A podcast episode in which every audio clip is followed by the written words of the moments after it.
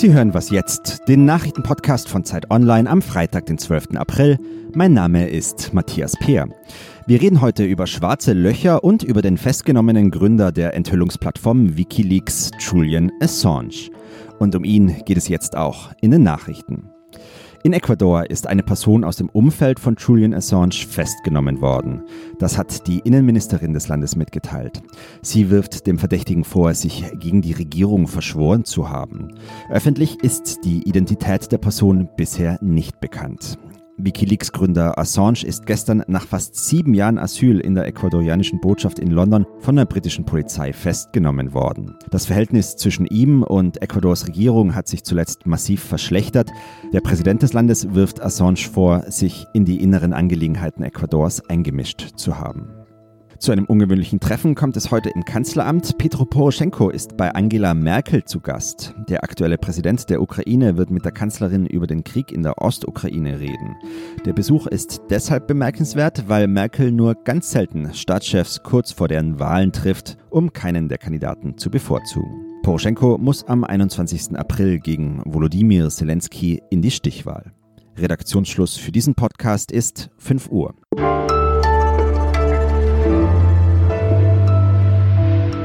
Hallo, hier ist Was jetzt? Hier ist Fabian Scheler. Ich grüße Sie recht herzlich und Sie können mich auch zurückgrüßen oder kritisieren mit einer Mail an wasjetzt.zeit.de. Ja, fangen wir an. Herzlichen Glückwunsch erstmal an alle Briten, die voraussichtlich noch weitere sechs Monate EU-Bürger bleiben dürfen.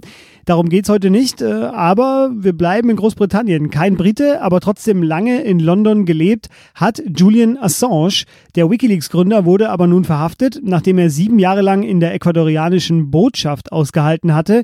Die entzog ihm aber das Asyl. Und die USA haben sofort eine Auslieferung beantragt. Sie werfen Assange Verschwörung vor. Ja, was das zu bedeuten hat, darüber rede ich jetzt mit Lisa Hegemann aus dem Digitalressort. Hallo Lisa. Hallo Fabian. Lisa, Wikileaks galt oder gilt vielen ja immer noch als wichtige Enthüllungsplattform. Ähm, Assange und Chelsea Manning haben Kriegsverbrechen der USA aufgedeckt damals. Sinkt denn jetzt der Stern mit der Verhaftung von Assange? Der Stern von Wikileaks sinkt, glaube ich, schon länger. Wie du schon sagtest, die letzten Veröffentlichungen, die letzten großen Veröffentlichungen sind schon ein paar Jahre her. Es gab immer, es gab immer mal wieder kleinere, aber eigentlich nicht mehr die mit dem Ausmaß, die damals die Afghan Papers und die Iraq Papers hatten. Gleichzeitig ist es auch so, dass Wikileaks sich nicht unbedingt beliebt gemacht hat mit Veröffentlichungen. Zum Beispiel hat die Plattform vor der US-Wahl 2016 die E-Mails von Hillary Clinton veröffentlicht. Das haben einige Kritiker ihnen als Parteinahme vorgeworfen und gesagt, dass sie bewusst das gemacht haben, um Trump zu unterstützen das, daran erinnere ich mich auch noch, äh, dass man damals eben schon so weit ging und also manche Kritiker gingen damals sehr weit und haben ja gesagt, äh, damit wurde Trump eigentlich erst ermöglicht. Jetzt wollen die USA Assange haben. Äh, welchen Hintergrund hat das denn? Das Justizministerium hat eine Mitteilung veröffentlicht. Darin werfen sie Assange vor, Verschwörung gemeinsam mit Chelsea Manning begangen, begangen zu haben. Er soll ihr dabei geholfen haben, Passwörter zu knacken, mit denen Militärserver verschlüsselt waren. Also für alle, die sich vielleicht nicht mehr so genau daran erinnern, Chelsea Manning war damals die Person, die ein Video unter anderem oder eines der berühmtesten Videos, die aus diesem Fundus von Chelsea Manning stammen, das hat Wikileaks mit Collateral Murder überschrieben. Das zeigt, wie, das US-Militär mehrere Zivilisten tötet, darunter auch zwei Reuters-Journalisten. Das war damals extrem umstritten. Jetzt ist aber Wikileaks äh, immer noch eine Plattform für Enthüllungen, auch eine Plattform für Whistleblower, also Whistleblower haben sich in der Vergangenheit an äh, Wikileaks gewandt.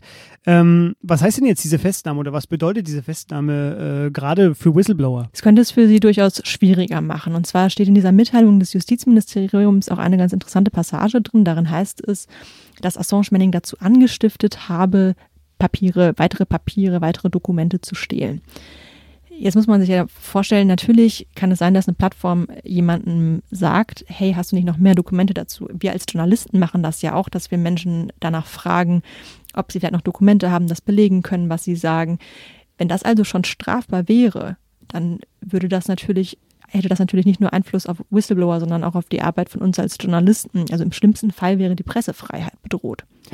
Am 2. Mai wird erneut über das Auslieferungsgesuch der USA verhandelt und bis dahin bleibt Julian Assange erstmal in Haft. Lisa wird den Fall für uns weiter verfolgen und ihre Artikel finden Sie im Digitalressort. Vielen Dank dir.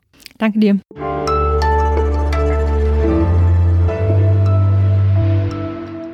Und sonst so?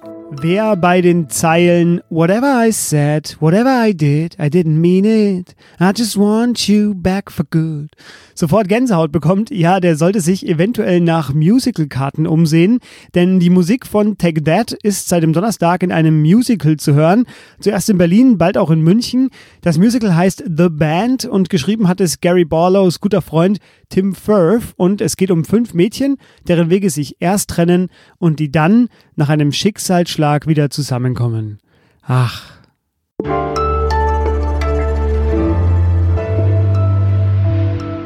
Ein sensationelles Bild hat diese Woche für Aufsehen gesorgt. Es gibt schwarze Löcher und wir Menschen, wir können sie auch sehen.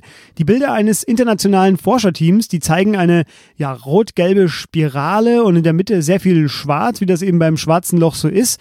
55 Millionen Lichtjahre von uns hier entfernt.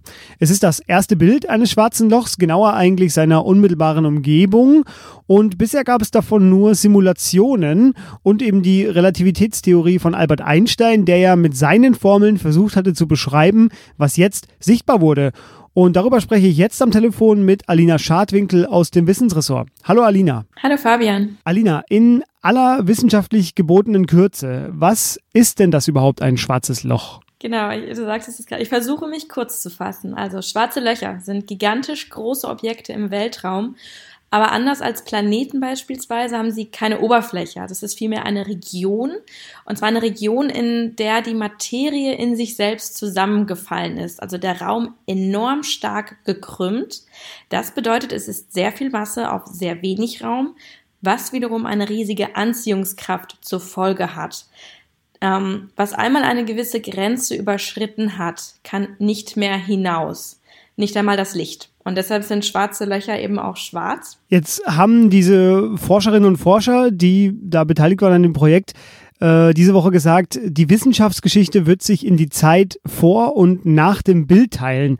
Ähm, warum denn eigentlich? Das ist ein schön pathetischer Satz, oder? Ähm, ja, sehr, sehr. Ja, man kann tatsächlich sagen, ähm, es ist halt eine Sache, gute Theorien zu haben und diese mit Hilfe von indirekten Messungen bestätigen zu können und dann eben auf Basis dieser Infos Simulationen anzufertigen. Das ist halt genau das, was bisher geschehen ist. Es ist aber eben was vollkommen anderes, nicht nur etwas zu berechnen, sondern es tatsächlich zu sehen. Ich erlaube mir mal kurz einen äußerst groben Vergleich. Also das Wetter vorherzusagen ist das eine. Wenn es dann aber wirklich genau an dem Ort, zu der Uhrzeit, in der Intensität regnet, wie die Simulation es vorhergesagt hat, ähm, dann begeistert es doch auch, oder? Weil bestenfalls hast du dann halt den Regenschirm dabei und kannst dich schützen. Und bestenfalls, wenn wir jetzt ein schwarzes Loch sehen, wissen wir halt, wo wir genau nach Jets oder sonstigen Sachen gucken können, die eben auch interessant sind, wenn man sich mit schwarzen Löchern beschäftigt. Also es, mit diesem Bild ähm, ist es so, es gab starke Vermutungen, wie ein schwarzes Loch aussieht. Und nun gibt es eben in manchen Punkten Gewissheit. Also eine offenbar bahnbrechende äh, Entdeckung. Was wird denn mit ihr möglich sein? Also zunächst einmal wissen Forscherinnen und Forscher jetzt, wie so ein Bild überhaupt anzufertigen ist. Also sie wissen, dass es geht und sie wissen wie.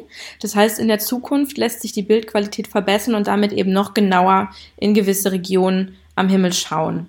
Ähm, und schon jetzt und dann erst recht lässt sich so also mehr über einzelne schwarze Löcher erfahren. Man, man kann beispielsweise die Masse besser bestimmen. Also dank dieses, dieses Abbilds, des ersten Bilds, ist nun ziemlich sicher, dass das schwarze Loch in der Galaxie M87 6,4 Milliarden Sonnenmassen schwer ist. Es war vermutet worden, es könnten auch nur 3,5 Milliarden Sonnenmassen sein. Nun weiß man es halt. Künftig lässt sich dann auch herausfinden, ob das beobachtete Loch rotiert. Bestenfalls lernen wir eben was über diese Jets. Ich habe das vorhin schon mal gesagt. Das sind so Materiestrahlen, bei denen Teilchen beinahe mit Lichtgeschwindigkeit ins All geschleudert werden. Und auch das ist ja immer beliebt. Es wird sich halt zeigen, wie richtig Albert Einsteins Theorien sind und wo diese dann vielleicht doch etwas von der Realität abweichen. Es hat übrigens 200 Forscher gebraucht, acht Mega-Radioteleskope an sechs Orten auf vier Kontinenten und die zu einem riesigen virtuellen Riesenteleskop zusammengeschaltet wurden. Und um uns das zu erklären, braucht es nur Alina Schadwinkel. Vielen Dank dir. Gerne, Fabi. Und das war was jetzt für diese Woche. Mein Name ist Fabian Scheler. Ich wünsche Ihnen jetzt einen angenehmen Freitag und bis bald.